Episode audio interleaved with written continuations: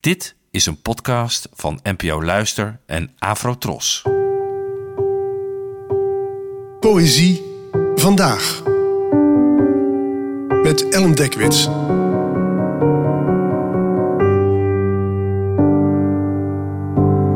Hallo, fijn dat je luistert. Het gedicht van vandaag heet Hierarchy en werd geschreven door de Zuid-Afrikaanse dichteres Ankie Krog, geboren in 1952 en vertaald door Robert Dorsman. Hierarchy. Ik klim op je en verbeeld mij stils een leven verder voort in jou.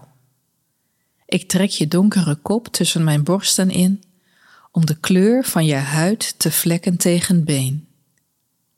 Jij kneust een blauwe, plonsende roos tegen mijn nek. Ik breek jouw beenderen op de vloer.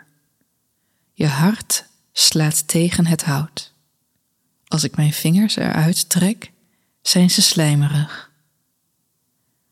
Langzaam zuig je het merg eruit, terwijl ik blind op je rijd. En wij elkaar in handgemeen vinden. In een nacht van snikken en steunen wordt alles bevestigd. Ik ben geen vrouw voor overgave. Tot zinnens toe verrukt ben ik een vrouw die wortel schiet. Dit gedicht heet Hierarchy, naar het schilderij van de Zuid-Afrikaanse kunstenares Marlene Dumas, waarop het gedicht is gebaseerd.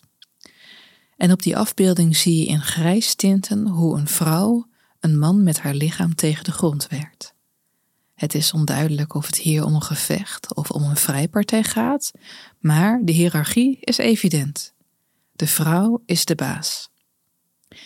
En in de reactie die Ankie Krog schreef op dit kunstwerk is er volgens mij sprake van een gewelddadig potje vrije.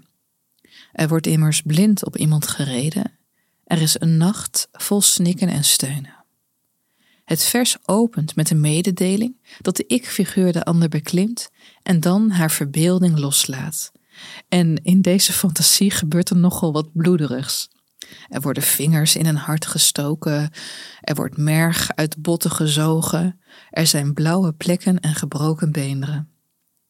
Tegen het slot wordt gesteld dat de vrouw in kwestie geen talent heeft voor onderdanigheid, om Belle van Zuilen maar eens te citeren. Ze is deels mannelijk, een dame die wortel schiet, die een andere plek bezet in de hiërarchie tussen de seksen, en daar tot in iedere vezel, tot in iedere strofe van geniet.